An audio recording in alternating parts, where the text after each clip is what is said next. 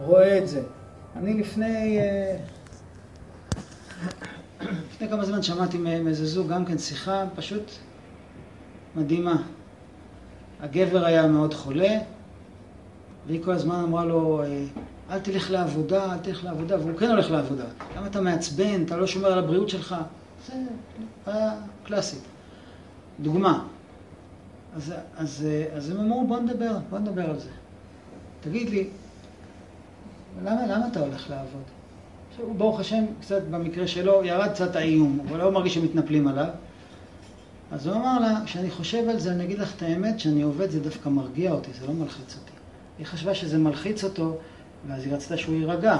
הוא אמר לה, כשאני עובד, אז יש לי הסחת דעת מהבעיות הרפואיות שלי, אז ממילא זה טוב לי. אז, אז, אז זה שאת מונעת אותי מזה, אני מבין שאכפת לך, אבל את פשוט לא תופסת כמה זה טוב לי. אה, זה טוב לך? מצוין. אדרבה, אני אשמח שאתה תעבוד. מה, מה קרה פה? אז הבנה, הבנה, מה אתה מרגיש? עכשיו, גם אם הוא לא מבין מה הוא מרגיש, אז אולי הוא יבין בפעם הבאה, אולי הוא יבין בשיחה הבאה. אבל צריך לתת לזה זמן, לתת לזה זמן אוויר. אה? מה שאישה מבינה גבר לא מבין, ומה שגבר מבין אישה לא מבינה. זה לא שגבר הוא טמבל ואישה היא חכמה. נכון, לא, אין לו בינה יתרה באופן טבעי. אז בינה יתרה זה מהירות הבנה, ככה חז"ל אומרים. אז יכול מאוד להיות שהוא לא מבין, צריך להגיד את זה לאט והרבה פעמים, כמו לילד. מה הבנת? עוד פעם, אם מדברים עליו כמו מטומטם, אה? לא, אז אני שוב אומר, אם שואלים אותו כמו ששואלים מטומטם, אז בטח שהוא לא ירצה לענות. אבל אם שואלים, רוצים להבין. תשאלי אותו, בוא, אני רוצה, אני אשמח לשמוע מה, מה הבנת. ועוד פעם, זה, שני הצדדים יכולים באותה מידה לא להבין. השאלה בכל דבר זה הטון. בעלי, בעלי יקירי, אני אשמח לשמוע מה, איך, איך, מה הבנת מהשיחה שלנו, מה, אני אספר לך מה אני הרגשתי, מה אני הבנתי. בוא נראה, יכול להיות שזה ייקח גם זמן. הרבה פעמים לוקח זמן להבין איפה, איפה כל אחד לוחצים לו על, ה, על הנקודה שלו, וצריך זמן. השאלה, הכל זה עניין של טון ופרשנות. אם אני בא לשני מלמעלה, אם גבר בא לאשתו מלמעלה, אם אישה באה לבעלה מלמעלה, ברור שזה לא, לא מקדם תקשורת. אבל אם אני יודע, האמת היא לא אצלי בגלל שאני אישה, והאמת היא לא, היא לא אצלי בגלל שאני גבר, האמת היא חייבת לצאת מבין שנינו. רבי נתן כותב, טובים השניים מן האחד, ששניים יכולים לברר את האמת ברמה שאחד בחיים לא יוכל לברר, והוא מדבר על בני זוג. לברר את האמת זה בואו ניקח את מה ששנינו רואים ומבינים ונגיע להבנה. טוב, בואו ניתן עוד קצת זמן לשאלות. הרב הזכיר, הפסוק לא תאמרו את האמיתו. אז מה שאני כבר אומר, שחז"ל מפרשים זה מה הדברים.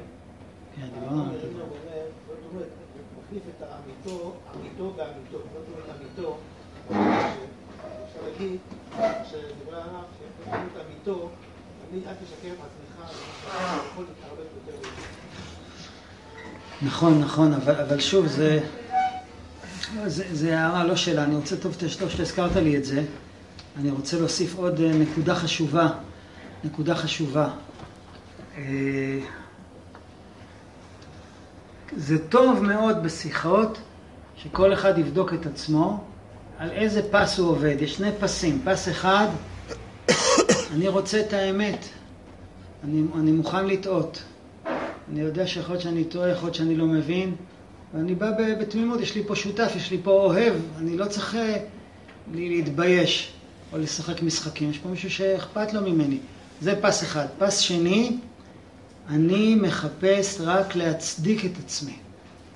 אני רוצה לצאת צודק, אני לא רוצה לצאת אשם, אז אני בהתגוננות, אז זה ההפך מאמת. התגוננות זה ההפך מאמת. אם יש התגוננות, לא תהיה פה אמת. ו... וכל אחד אוהב את האמת, וכל אחד רוצה לשמוע את האמת. ואמת זה גם להגיד מה שקשה לי, מה שלא הבנתי. ואם אני מאוים, אז אני לא רוצה את האמת, אני רוצה לצאת צודק. אז כל אחד מוזמן להסתכל על עצמו. כשעכשיו אני מדבר, מה אני רוצה? לצאת צודק, או שאני מחפש את האמת? אם אני רוצה לצאת צודק, אז האמת לא מעניינת אותי בכלל. אז העיקר שאני אהיה צודק, שלא יאשימו אותי. אז צריך לשים לב לדבר הזה. וגם מותר, שוב, זה כל אחד לפי היכולת שלו ולפי האימונים שלו. מותר להגיד, אני מרגיש אשם, קשה לי לדבר, אני מרגיש מאוים. מה, אני מאיימת עליך? את לא מאיימת עליי, אני מאוים מהמצב שבו מצפים ממני למשהו שלא ברור. אני עייף, אני לא יכול לדבר, אני סגורה רגשית, אני כרגע לא מתאים לי לדבר איתך. מותר לשתף גם בקשיים, בלי לתקוף. וכמה שזה מתקדם, השיחה הזאת, אז הכעס והמתח יורד בגלל שכבר אני יודע שיש פה, פה שותף, שאפשר לדבר איתו, אפשר להגיד לו, עכשיו לא מתאים לי, עכשיו אני לא יכול, ואני יודע שתמיד, לא משנה כמה זמן זה ייקח, נדבר, בסוף נבין. למה עשית ככה? למה התנהגת ככה? בסוף נבין. אז אם כמה שמתאמנים, אז היצרה מסתלק ובסוף מבינים.